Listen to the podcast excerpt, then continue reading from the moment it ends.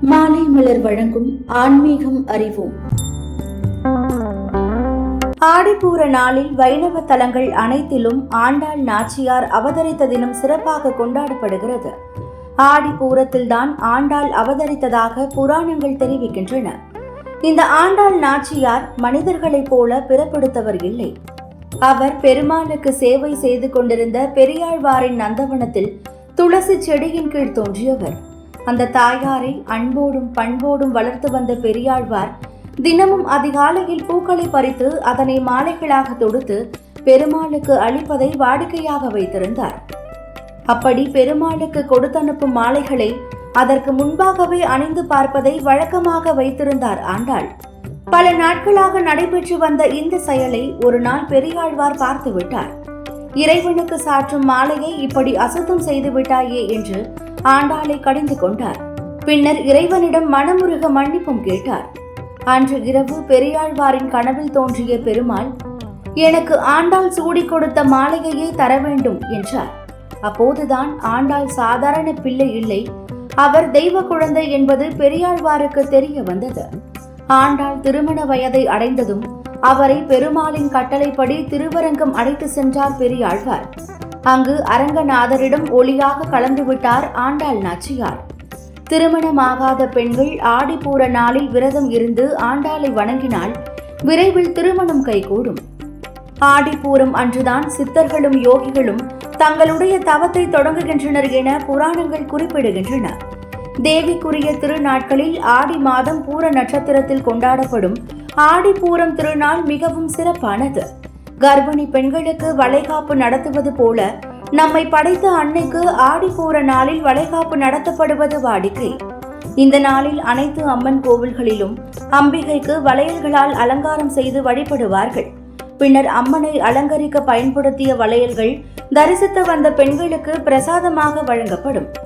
ஆடிப்பூரத்தையொட்டி அம்மன் ஆலயங்கள் அனைத்திலுமே வளையல் காப்பு அணிவிக்கும் உற்சவம் நடத்தப்படும். அன்றைய தினம் அம்மனுக்கு படைத்து வழிபட்டு அவளது பிரசாதமாக சில வளையல்களை பெற்று அணிந்து கொண்டாள். மனம் போல மாங்கல்யம் அமையவும் மங்களங்கள் நிலைக்கவும் செய்யும். அதோடு அம்பிகை தாய்மை கோலம் கொண்ட நாள் என்பதால் குழந்தை பாக்கியமும் நிச்சயம் கிட்டும் என்பது ஐதீகமாக உள்ளது. ஒவ்வொரு பெண்ணிடமும் நம்பிக்கையின் அம்சம் நிறைந்து உள்ளது. எனவே ஆடி பூரம் தினத்தன்று அம்பிகையின் அருள் முழுமையாக நிறைந்திருக்கும் என்பதால் எந்த பேதமும் இன்றி இயன்ற அளவு மற்ற பெண்களுக்கு வளையல்கள் குங்குமம் மஞ்சள் ரவிக்கை துணி புடவை போன்ற மங்கள பொருட்களை கொடுக்க வேண்டும். அப்படி செய்தால் இல்லற வாழ்வு சிறப்பாக அமையும். தாலி பாக்கியம் சிறக்க தாயாகும் பேறு பெற வளமும் நலமும் பெருக வேறு எந்த வேண்டுதல்களும் தேவையில்லை. ஆடிப்பூர நாளில் அம்மனுக்கு வளையல் வாங்கி கொடுத்தாலே போதுமானது. அனைத்து வளங்களையும் அம்பிகை நிச்சயம் தந்தருள்வாள் என்பது பக்தர்களின் நம்பிக்கை. திருநெல்வேலி காந்திமதி அம்மனுக்கு ஆடிப்பூர விழாவின் நான்காம் நாளன்று ஊஞ்சல் மண்டபத்தில் வளைகாப்பு விழா நடைபெறுகிறது. இந்த அம்பிகையை வழிபடுவோர் திருமணம் பிள்ளை பேறு பெறுகின்றனர். சிலர் வீட்டில் முளைப்பாலிகை வைத்து அதை கோவிலில் கொண்டு போய் சேர்க்கின்றனர். ஆடி பூர விழா பல்வேறு ஆலயங்களில் வாகன சேவையுடன் பத்து நாள் திருவிழாவாகவும் நடைபெறும்.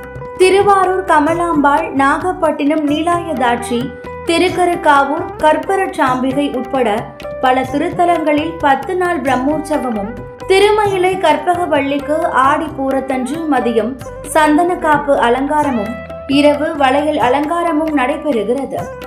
மேல்மருவத்தூர் ஆதிபராசக்தி அம்மனுக்கு கூழ்வார்க்கும் பண்டிகை சிறப்பாக நடைபெறும்.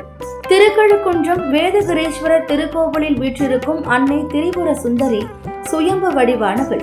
இந்த அன்னையின் திருவடிவம் அஷ்டகந்தகம் உள்ளிட்ட எட்டு விதமான வாசனை பொருட்களால் ஆனது அம்பாளுக்கு மார்பிள் ஸ்ரீ சக்கர பதக்கம் சார்த்தப்பட்டுள்ளது. ஆடிப்பூரம் பங்குனி உத்திரம் நவராத்திரியில் வரும் நவமி ஆகிய மூன்று நாட்களில் மட்டுமே அம்பாளுக்கு முழு அபிஷேகம் செய்யப்படும். மற்ற நாட்களில் அம்மனின் திருப்பாதத்திற்கு மட்டுமே பூஜைகள் செய்வார்கள். எனவே ஆடி பூரத்தில் அன்னை திரிபுர சுந்தரிக்கு நடைபெறும் அபிஷேகத்தை கண்டு வணங்கினால் பாவம் விலகும். நன்மைகள் வந்து சேரும். தொடர்ந்து இணைந்திருங்கள். இது மாலை மலர் வழங்கும் ஆன்மீகம் அறிவோம்.